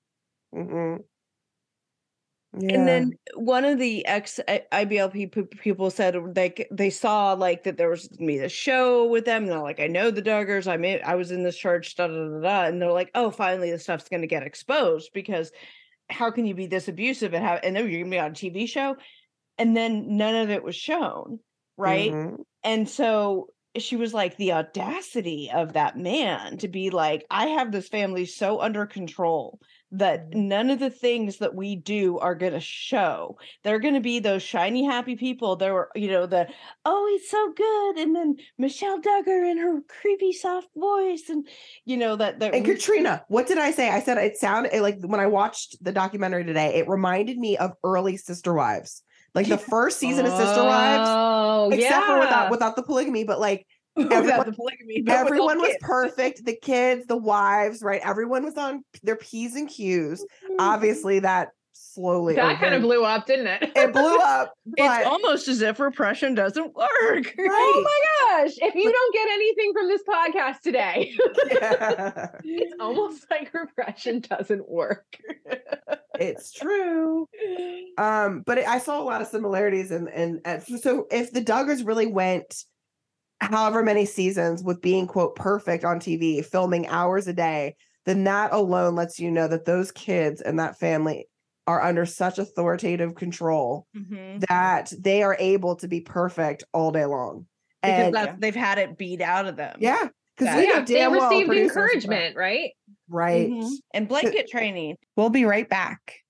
And now back to the broadcast. Since we're talking about TLC, can we talk about what a terrible production company they are in that they had these contracts with Jim Bob and then the kids never got paid for anything and even Yeah. after they became they they became of age. Well, and they Like- were signed for even after they were no longer minors, which I'm pretty sure is, should be illegal, right? That would they would not be enforceable contracts. Right. Because yeah, they would not be enforceable. And um if the ones where like she just signed the back page, the signature page and didn't read the contract, that wouldn't be enforceable. That she signed it under duress. Like Yeah. I'm thinking as a lawyer, I'm thinking of all the reasons why those wouldn't be enforceable, but not like she's going to take her dad to court and T- TLC to court and and nor does she know that she even could. She's, you know, again, she's ignorant. She doesn't She know. She no never idea. learned what any of that even means growing up in the house she grew up in. So, Well, she- and she thinks that things, bad things are going to happen to her if she steps outside that umbrella of, of protection. yeah, she can't And- go against her dad. Yep. Yeah. because her dad's doing it on the word of God. Which Yep. I didn't realize in the contract he was making eight hundred and fifty. What did they say? Thousand dollars a season. I saw in the in the little fine print eight hundred and fifty thousand dollars per season. That is absolutely insane, and those kids didn't see one dime. Yeah, that's crazy. Sickening, sickening. And like Jill talking about like her birth and stuff, and she was just like that was like the high one of the highest rated, you know, seasons or something. And she asked just for like, hey, can I get money to pay like the medical bills that came out of that? And they're like, yeah, we paid your your dad, which meant she wasn't going to see any of it. Yep. You know, Horrible man. it's horrible. Yeah. I mean, the can we okay, so can we talk a minute just about like so obviously there's a lot of spiritual and religious abuse here. Can we talk about a lot a little bit more, break that down a little bit because um like for what what what religious abuse is, what spiritual abuse is and what it can look like because I think it's really important and people recognize physical abuse obviously. They can recognize emotional abuse although sometimes that's that's more subtle. Right. Um, but religious and spiritual abuse, I think people so often don't realize that they're subject to it. Yeah, for sure. So, um, some examples of spiritual abuse, right? So there's like actual abuse that's directed at people spiritually, and then there's also like any other type of abuse that happens in a spiritual setting, right? So, like for example, like using your religion's holy book to control your choices, um, or intimidating you into conforming to the values that the group espouses, or insulting other belief systems, saying the truth is in this group specifically, um, censoring you from asking questions or disagreeing with an organization or a leader, um, feeling isolated or rejected from your spiritual community if you go against what they're doing, public shaming or humiliation, threat of spiritual consequences for not reforming, like burning in hell, um, sexual or physical abuse within a spiritual community, or um, basically saying that like your relationship with God or deity or whatever is based on what you do, right? Mhm. Um, so those are just some examples of what like spiritual abuse can look like. Um, and already, like I'm sure everyone's spidey senses are tingling, just like listening to some of those and being like, "Oh shoot, this is like ticking off a whole lot of those boxes." yeah. Yeah. Well, I mean, because that's opening a whole can of worms, right? Because like as we've been talking about this generational um you know these generational systems you know that that that perpetuate these cycles of abuse and Right. cycles of this and not every religion is abusive although there's probably some elements of abuse in any kind of you know religion Right. and, and and it's not obviously you know the catholic church isn't doesn't have a monopoly on you know being pedophiles right Right. You know and Clearly. Cer- yeah, and certainly, you know, there are other redeeming things about Catholics. It's not like Mhm. that's like their only identity. You know, this is stuff is you know permeated through lots of different kinds of things, but um, I think particularly under the guise of religion, it's you know this. Well, the God said so, and oh my God, I don't want to make God mad, so I better just submit to this, you know, sex act that's happening to me right now. Yeah, and like this is why there's this thing that um uh there's a group called evangelicals where, where it's like people who um and, and it's interesting because some evangelicals like walk away from the church altogether and then some of them um stay in the church but not in that specific brand of Christianity and do something that they call deconstructing their faith. We talked about that Yep. Which is this. basically like you're deprogramming yourself from spiritual abuse Mhm. um so that you can now move forward and if you are if you want to continue in the faith like find a healthier way to be in your faith as opposed to what you were in previously And, and I think that's really interesting because I always find it uh, um, interesting watching these shows, you know, and I, you know, I watch a lot of the, you know, FLDS ones with the ex, you know, FLDS members and Mhm. stuff. And, and my first instinct is like, oh my God, I would turn away from religion altogether. But uh, my religious upbringing is completely different in that I didn't really have a specific religious upbringing. So I don't have the same sort of ties to it what I found very interesting in watching these is that by and large, these people who have left these fundamentalist things are still very much loving God. Mhm. And so finding that avenue of how they can still they can recon- reconcile their love for what the, who they know what they know is as a loving god they know that's there somewhere despite all this other stuff you know how they can have that relationship with a loving god that they understand or you know in my case a god of my understanding you know Right. which is the phraseology we use in in 12 step Mhm. um you know that you can have that relationship and and and get you know learn and and as as the saying is deconstruct those other things the abusive parts around that. Right. uh, do do you in your experience or your thoughts or your research or anything how, how do you see that playing out for these people? Like uh, does it tend to work out for them? Does the deconstruction work it depends on the person and how long it's taking. Um, I think um, what's interesting when I've worked with folks who have deconstructed from um, more fundamentalist versions of Christianity, for example, um, a lot of times it's teasing out the difference between God and the broken system that they were part of, right? Like the broken church system that they were part of is not God um but unfortunately like it was conflated for them previously. And so a lot of the work is like separating those two and being like your relationship with god is not what happened to you right? Like um and what the problem is some folks are not able to do that. And so then they just walk away from the faith tradition altogether because they're not able to do that. Um because they've been taught that like all of that stuff that they went through was god ordained right Um, so how do you trust like how if you were raised that way how do i just leave that and go and suddenly trust you now Right, right. know, Uh, a female pastor. a female pastor with a rainbow stole probably and Right.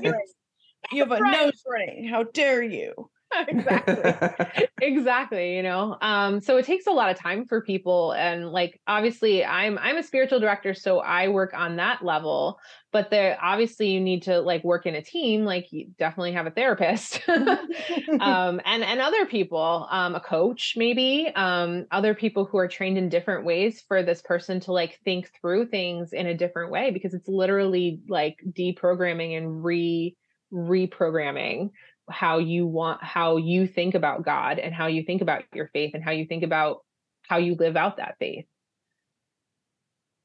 that's why there's like therapists who specialize in in people who escape from cults you know right right you know there are Did you guys ever watch that show, Escaping? Pol- yes i was just talking to someone about that in the kingston clan Yeah, that was a great show. Yeah. Mhm. yeah it was really good Yeah, um, I think she's done so. One of the girls from there has done so. She has a YouTube channel, and oh if, really you go if you go down that rabbit hole of those Jeffs people, of the FLDS people, and those kids and stuff, there's a whole like lots of people who have YouTube channels that are like answering questions and like having these Mm. things to explain it. And um, I went down that one night. And there's just a, yeah, a lot of fascinating things. Um, I'm gonna have to slide into their DMs next. yeah. Bring Um, them for on. sure I- think it was when I was talking about like how like the the Cody Brown family is related to um like how all the polygamists are all related to each other. well i'm shocked I know. Said no one ever. But what's really fascinating about all of those, and not to get off topic, but like, deadpan. right, right. But what's really interesting about all of those is that, like, I had literally no concept of how many fundamentalist, polygamous Mormon groups there were in Utah. Like, I legitimately was just like, oh, it's FLDS.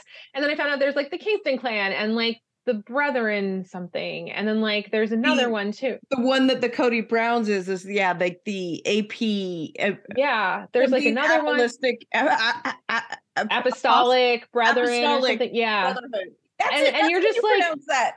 and I keep finding new ones, and I'm like, how are there this many? po- Like, I don't understand how these Um, all exist in a state.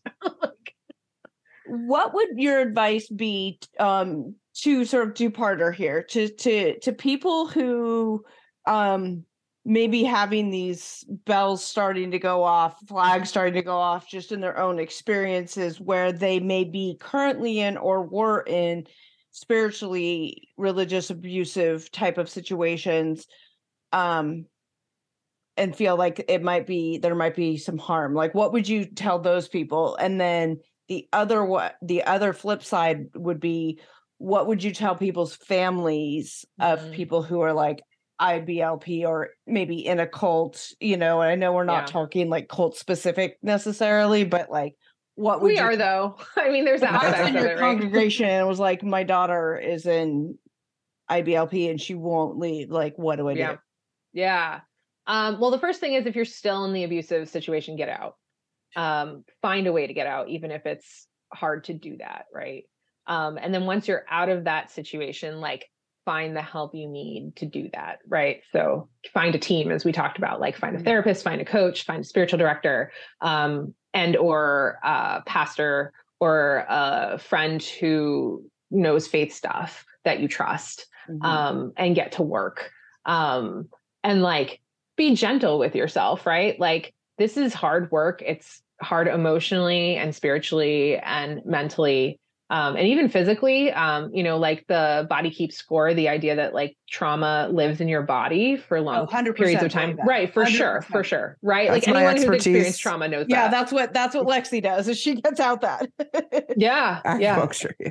I know. And congratulations on your graduation, by the way. Oh, thank you. Thank you. that was so cool to see. I'm excited. More people changing lives um, for the better. Yeah, I know, right? Right. All in the same the same sort of space, right? It's this sort Mhm. of holistic spiritual like all all encompassing like looking at you as a whole individual not just it like Body parts. Yeah. you know it's like you're not just you know a vessel for god like you're a whole person you know totally. So- Totally. Um, so those are the things I would say if you're the one that's in that type of abusive situation. Um, the other thing for families is like um, find help for yourself, right? Like find support groups, go to counseling, all of that good stuff. Um, but in addition to that, like be patient with the person. Like it's going to take a really long time. Um, to go back to like escaping polygamy, um, there were times where like people were still like thinking that even after they got out of it, like they still wanted to continue living the way Warren Jeffs told them to live because like that was drummed into them and like they weren't at the point that they could start deconstructing. Yeah. Um, like everyone is on a different timeline with that and they need to be ready. So I think it's easy for like family members who don't who haven't been through it to be like, well, you're out of there now. Like, what's the problem? And Mm-hmm. like the problem is that like you lived that way for so long and it, you were under such shame and fear of not living that way that like you need to like do the work and like not everyone is ready to do that right away. Yeah.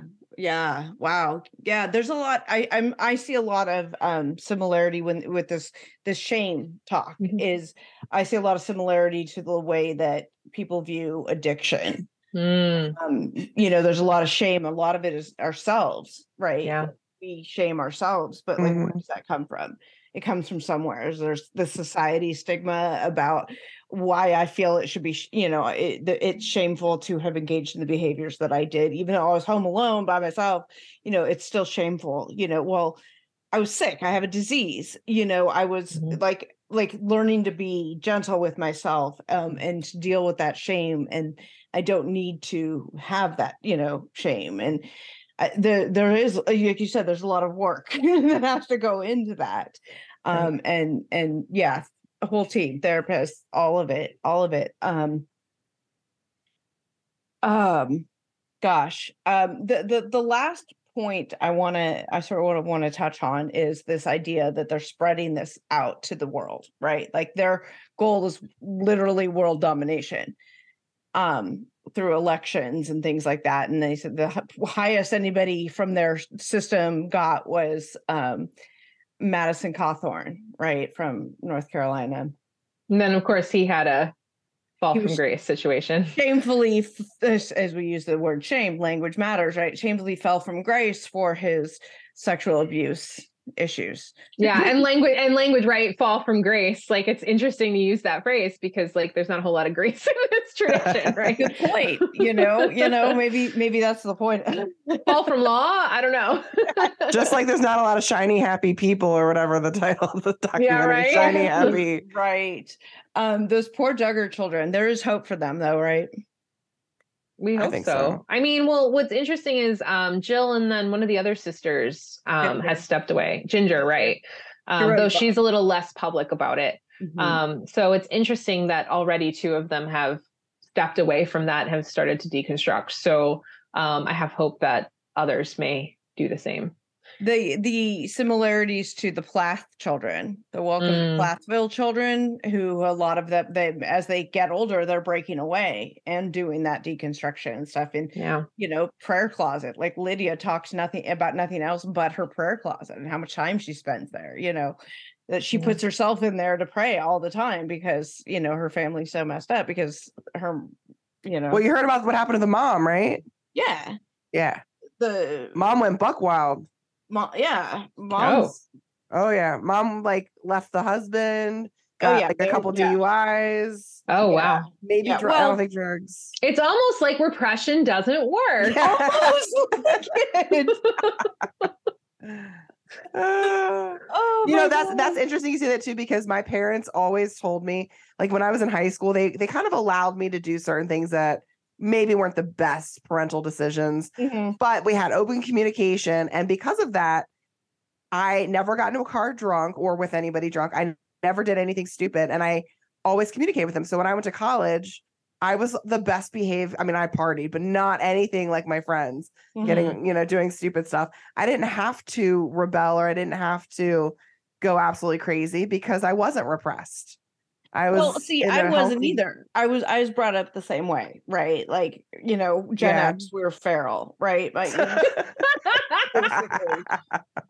and I was the youngest, and you know, my parents didn't really care. Like, I, they never knew who, where I was or what I was doing, you know. But but I yeah, there was no repression there either, and I still grew into an alcoholic because I was born an alcoholic, right? Like it. You know, um, I mean, I don't know. Like, if I'm going to be an alcoholic, I'm going to be an alcoholic. It's not, you know, you repressing me isn't going to stop it. It may just delay it, you know, and then Yeah. worse when when well, it's addi- addiction is a yeah, it's a little different. Well, you know, you see it with the mom, the Plathville mom, though, because she talked about how she had issues with alcohol and stuff, and then she goes and she becomes this ultra uber religious mm. repression, repressing. I didn't know all she of it. Had. I didn't know she had issues. she had before. issues before, and then she Mm. went this straight and narrow path and doing all this, and then and then it's like almost like her repression didn't work, and she went buck wild. Yeah, Well, yeah, because you didn't actually treat the the issue. Exactly. covered You, it you were just by- like, well, I have Jesus now. Everything's happy and shiny and good, which is funny because that's not remotely what Jesus says. right? Jesus is like, this is gonna stink sometimes. I just want to let you all know. But I'm here for you, okay? right, right. But I'm with you the whole way, and it's totally worth it, right? It's fine. You're gonna be fine. I've got you. I love you. Okay. Exactly, You exactly. don't need to have long hair for me. I still love you anyway. you have a nose ring. Doesn't have to be perfectly curled. I know. Long curled hair. You don't Isn't have it interesting how the different uh religions re- like require different hair? Like the FLDS or like no, the Warren, J- whatever. What is yeah, it? the FLDS. Yeah, FLDS. yeah, Yeah, they, they have to have their hair up right in braids and like and the big height poof, way. the poof. yeah. and the, the height of the poof differentiates the the ranking amongst the wives it's all about what the perverted men at the top like. It's just Mhm. their and thing. control the Right. control and the Yeah. patriarchal society and how much like there's a much broader conversation about how much and the history of all that, where that all comes from, which fascinates the hell out of me, but I'm sure will would bore my um many of our listeners. Read some interesting Mormon history about how polygamy started because it's kind of crazy. Yeah, I've I've I think I've seen some of it. Um, but then I got into it was on one of my YouTube rabbit holes and I don't always trust the videos that pop up on YouTube because, you know, it's trying to indoctrinate me into Right. the It gets weirder and weirder as you go. right and less legitimate. Yeah, I want to sure. know. So how longer did how did it start? It's like no longer PBS Frontline. You Well- know, it's suddenly this like guy in his mom's basement talking about, you know, he needs the Mm. water under his, you know, he needs the water and he needs, he's going to go live in a storage unit in his ex wife's backyard. Yeah. Um, so basically, like to very quickly, well, first of all, polygamy didn't really start with Mormons. We know that. Um, right, right, right. But how it started in that in that tradition is that like at one point, um, it like they didn't do polygamy at first in that tradition, and then all of a sudden, like the leader, I forget which one it was, was like I don't remember who it was Joseph Smith or like one of the other ones. I don't remember, but like one of them was Joseph Smith, but I'm was not- it? But at one point they were like, God told me that I should take another wife. God. Mhm. And that's how it started. And then it like became a thing. And then like now we have like all these offshoots of the Church of Jesus Christ of Latter-day Saints because like the traditional Mormons, right? Like the ones that um the mainstream Mormons, if you will, Right. right? Like they're they're very much anti-polygamy. Right. Um, they renounced it. Yeah, I mean partially probably because it became illegal, but Yeah. minor detail, but also things going on. right right but also there was like a lot of abuse happening with it and so like they they decided they weren't doing that anymore and then like all these offshoots happened because people are like no no this is what like that leader said that we needed to do because he was told by god right like god Mhm. ordained um yeah so Yeah, they talk about it on Sister Wives as the principle of plural marriage, in that Yep. like if you and theirs is the a- you pronounced it right. I didn't. Ap- Apollis apple. I can never pronounce it right. that's okay Apostolic brotherhood, whatever yeah that yeah was. Um, apostolic apostolic. That's it. Thank you. Apostolic brotherhood one. Um, that it's like you you have to have all the wives so you can have all the children so you can get Right. it you can be part of the i don't know if they're like of the 644,000 or whatever it is i don't Yeah, well, there and, and like part of the Mormon tradition in general is like uh children helps you get to a higher level of right heaven, basically. So um you take that into account, and it's like, well, of course, polygamy makes sense because then you can have more children. Yeah. if you're a dude, right? right right but you know and then just the interesting you know twists on what how they twist god's word and they twist uh scripture and all that to just to get what they want to to fit into their little abusive bubbles you know yeah, the spiritual happens in a lot of traditions. Yeah. Just saying. It's Um, almost like interpreting scripture can actually go wrong. Yeah. I, can't- I- I don't know what you can possibly be talking about waco oh um my gosh no joke right or oh, like just like i i went down the rabbit hole today of like reading through some of gothard's teachings for iblp and like how he interpreted scripture and it is super disturbing Can you Like- give me like an example of one for your interpretation and then one of his, like how he would have misinterpreted? yeah i mean that's a good question yeah well so he um yeah so Without putting you on the spot, I didn't. Sorry. No, no. So one of this is like a crazy one that really was just like I was sitting there with my head in my hands for like a good five minutes. But like, um, so there's the Cabbage Patch Doll thing. Oh, so, right. Oh yes. but I didn't know what that came from until I did some research. So it's even crazier than it sounds. So basically, he told people that like Cabbage Patch Kids could bring demons into your house because there could be demons like living in Cabbage Patch Kids, which just sounds crazy out of context, right? It's even crazier when you know what's behind that. So he believes that adoptive, like adopted kids, take with them the sins of their birth parents. Oh, so God. because you're signing a thing adopting the Cabbage Patch Kids, then you are taking on the sin of the found like the person who created Cabbage Patch Kids, and he believed that like that guy was like a warlock and like imbuing demons into the Cabbage Patch Kids. So that was what was behind it. And like That is even Bible- more disturbing than I originally. right like i read that and i was like what um and he he like i forget what bible passage he used about like being adopted um that he twisted like twisted into that right and like of course i have a lot of feelings about that as an adoptive Right. parent because i'm As an like adoptive mom. what the actual right, right, like right.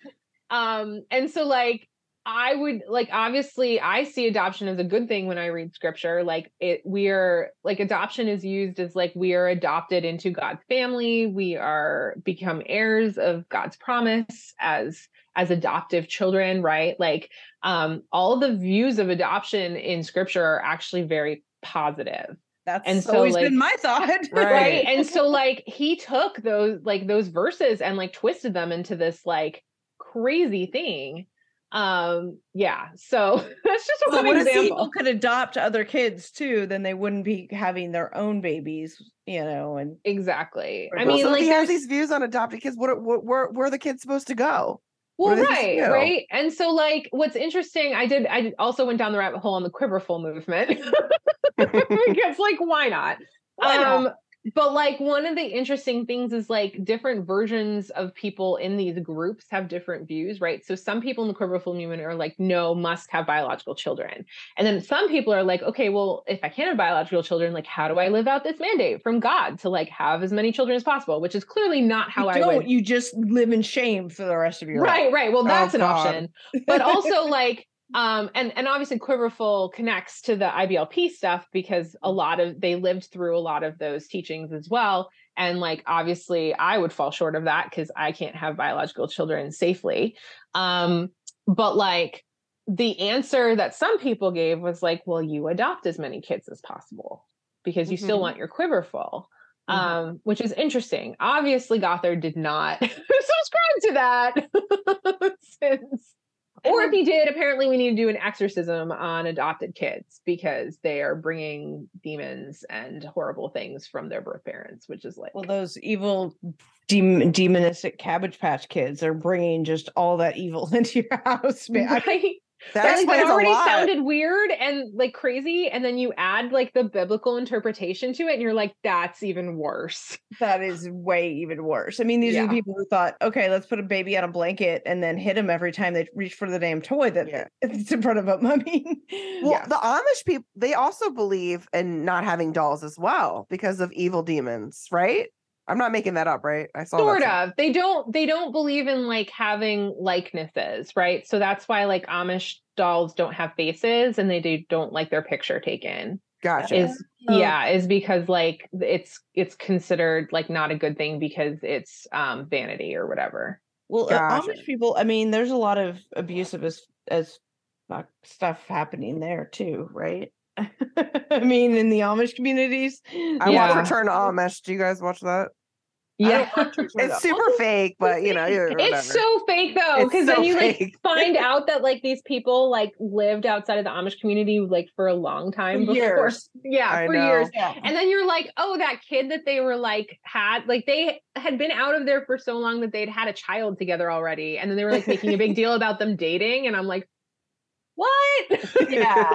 yeah, but there's some actual there was an actual real documentary and I don't remember it's on one of the main streaming platforms. It's not like some guy did bro dude did it in his basement or whatever, but um where it's a, it's a documentary about the uh, similar kinds of sexual abuse types of uh, you know authority over the women um Mm. in, and and it was very specific to this you know area but I, I but how the religion you know was was behind it. I don't remember I, i'd have to i'll look it up but um it was really good.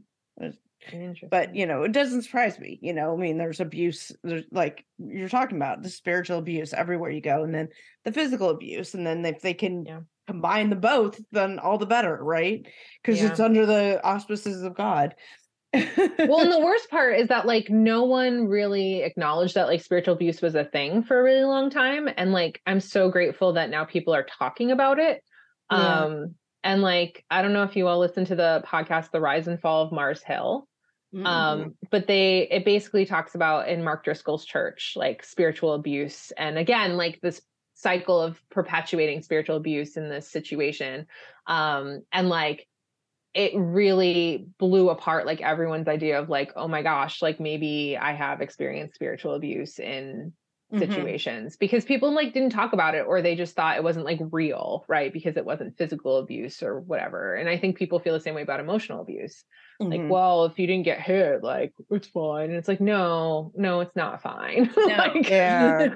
you know Yeah. and so like i'm just grateful that people are now talking about spiritual abuse and like acknowledging that it's a thing and that people are getting help for it um and getting out of spiritually abusive situations Um, yeah, I agree. I think, and I, I think it's important, and maybe you know, a good, good, good thing to a good spot to end on is that you know there are resources out there now. You know, there maybe there didn't used to be, but there are resources out there, and we'll link to some of them. Um, there are resources out there now to help in these situations. I'm also, you know, hoping that maybe you know with the with this documentary out there, people seeing it um well you know it is it is triggering for people it can be um so you know use that caution watching it but maybe it will wake people up to what is out there or what they're experiencing. Yeah. Yeah. Um, yeah. So i guess on that um i just want to thank you again. It is always a pleasure having you. We'll we'll bring you back on for any r- whacked out religious documentary. I'd be more than welcome to come. I would Let's- love to do let's that. do hillsong next because there's oh gosh. multiple documentaries about those folks. I'd be really curious with that because they only made a brief mention of it in the the Hulu one, I think, about how like the actual religious principles that the Hillsong is based on is actually kind of at odds with how they present in this like Yeah. massive mega rock star church yep type yep thing about and and I would really love to like get into some of that um in addition to of, course more spiritual abuse but right that the patterns and maybe some of that um you know just some of the the interesting cultural movements that happened with that with that um it's just so much so much fascinating. So yeah like i said i'm i'm deep into the waco stuff right now. Yeah yeah. Really well i'm honored to be your like messed up religion expert. You are you are. You're amazing. I'm so happy to see you tonight. Thank you so much. this was so also- fun i love being with y'all you also have a, a a love for reality tv which makes you perfect perfect Oh my god, all I do is watch documentaries about like messed up religious stuff. Like I was just talking to some friends about Wild Wild Country recently. i and I haven't was- seen that one yet Oh my gosh, you have to watch it. It is I by have far started it so It- many times. so it's slow, right? Like it's slow moving. They're they have to like build it, okay. um, but like stick with it because Okay, okay. is by far the most insane documentary on a religious group I've ever seen. And like Okay. obviously I've watched some weird stuff. yeah. but like this is this gets to the point where you're literally just sitting there like how there are so many twists in this that I did not see coming. So I we should have a conversation about that. How familiar familiar are you with the um the Kobu? It was a religious Oh. cult. Uh I've heard of it, but that one I don't know as much about. I del- I delved into like the Teal Swan stuff for a while. oh, Um, she's she's so Yeah. oh, and she's super triggers me. fascinating, right? Because it's a female run Mhm. group. Um, but like, yeah, anyway, so like I'm but I will check out the Kobu group, but like I, anytime there's like anything culty or like religion based, I watch it because I need to know that these things are out there so Yeah, that if people come to me, like I know I know stuff about it, right? Yeah, yeah. Yeah. Kobu's um the one my friend Erin Martin was Mm. she grew up in it and she's a podcaster now. She actually does um she has a podcast called Cult Talk and she's about ready to have uh, which is about her and her mom like growing up like in Oh this, wow. and then she's about to do season 2 of Cult Talk which I don't think is out yet but um in any case I don't know a ton about them but um I do love hearing her stories and I thought oh maybe that would be interesting and get all of us together. Yeah. Um, and of course, you know, I live in the area of NXIVM. Yes. like and so we keep talking about this like we need to have you have you talk- to do the NXIVM, um, just to do a whole NXIVM primer. Like we just did a Vanderpump Rules primer. Like here, this is what you need to know to understand Scandoval. Okay, this is all you need to know. So we'll do one on NXIVM so people can understand what You happened. there. totally should. It's so crazy because it's like literally in my backyard here. Yeah. Um, and like the um the YMCA in Silver Bay that like we do a Lutheran summer gathering every year at, like NXIVM had their gathering the week after ours. So like I've preached and spoken on the stage that then like Keith Raniere stood on like two days later, which is Mm, crazy to me. Yeah. Crazy. Yeah. Um, I'd have to go back and rewatch the trial of that, which is highly disturbing, but highly Yeah. fascinating.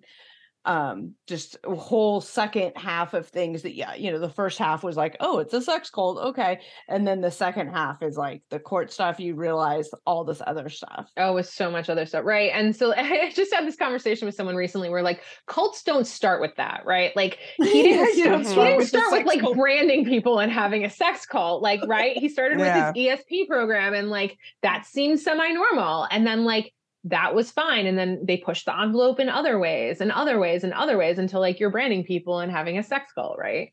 Right. Yeah. Oh, fascinating. Okay. So we got you on the books for for a couple more. Um, you're Sounds not, good. Going, you're not going anywhere. Um, anyway, we've got all your contact information linked down below, but tell the people where they can find you. Yes. So uh Instagram, Pastor Becca. Uh Twitter, Becca Ehrlich, E H R L I C H. Uh Facebook, Pastor Becca Ehrlich.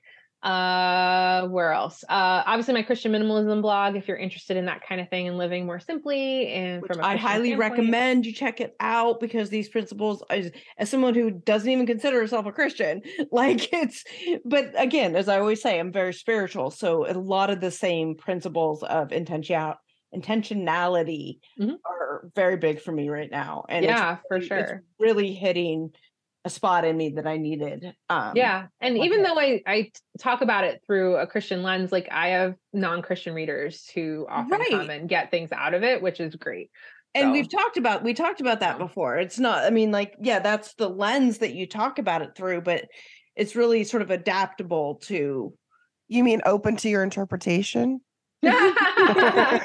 yeah and what's really fascinating about my blog is like a wide range of christians read it too. So like right? Like so we have everything from like fundamentalist christians all the way through like orthodox and everything in between. And so like it's super fascinating to me sometimes um, the conversations on the social media channels for for christian minimalism. Like my favorite i don't i'm going off topic but my favorite my favorite story about that is um in the christian minimalism community group on facebook right? So there's the page and then there's a group that you can join.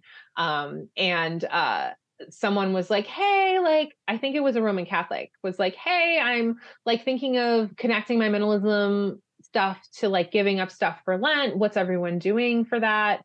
And like one of the evangelical christians in the group was like what's lent?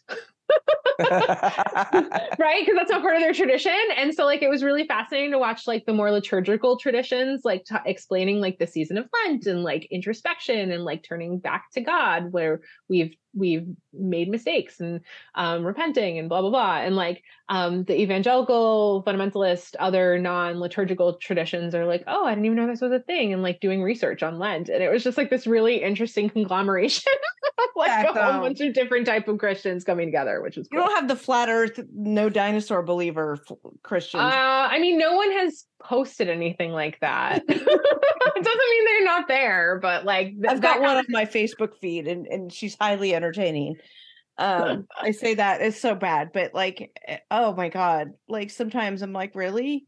Really? How- like who ties your shoes for you that you think that? Oh my god and Oh my god! it's not but- about the religious stuff either it's just about like the flat earth stuff. Yeah, and what's crazy is that like people are indoctrinated into that because, as you said, like the algorithms for like YouTube and all those things, like they just get more radical and more radical and mm-hmm. weirder, and so like people keep going down this rabbit hole, and then they're like all of a sudden being like, the Earth is flat. suddenly and it seems legit it looks like it's Yeah. coming from a legit It looks like it's coming from people who speak with authority and know what they're talking about, and yeah, yeah. yeah. Crazy. all that crazy stuff um anyway that'll do it for us today Thank Sorry. you guys all for tuning in appreciate you all we'll talk to you later Bye. Bye.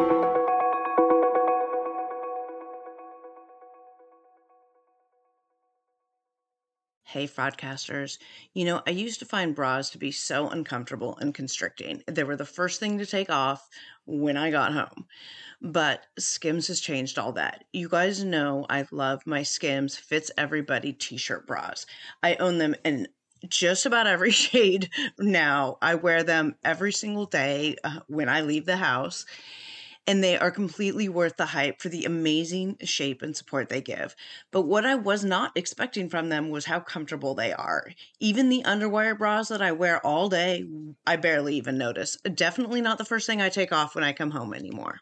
Y'all, I'm a 36 double D and I've had a reduction and I've gone up and down and lost weight and gained weight and all the things. And the Fits Everybody t shirt bra, I swear, fits me the best. I finally found a t shirt bra that I can wear. But not only that, it is the best bra that I own. It holds the girls in so well. And let me just say, Hetero Life Mate really appreciates these bras too. Shop Skims bras at skims.com. Now available in 62 sizes from a 30A to a 46H. Plus, get free shipping on orders over $75. And if you haven't yet, please be sure to let them know that we sent you. After you place your order, select podcast in the survey and select our show, The Fraudcast, in the drop down menu that follows.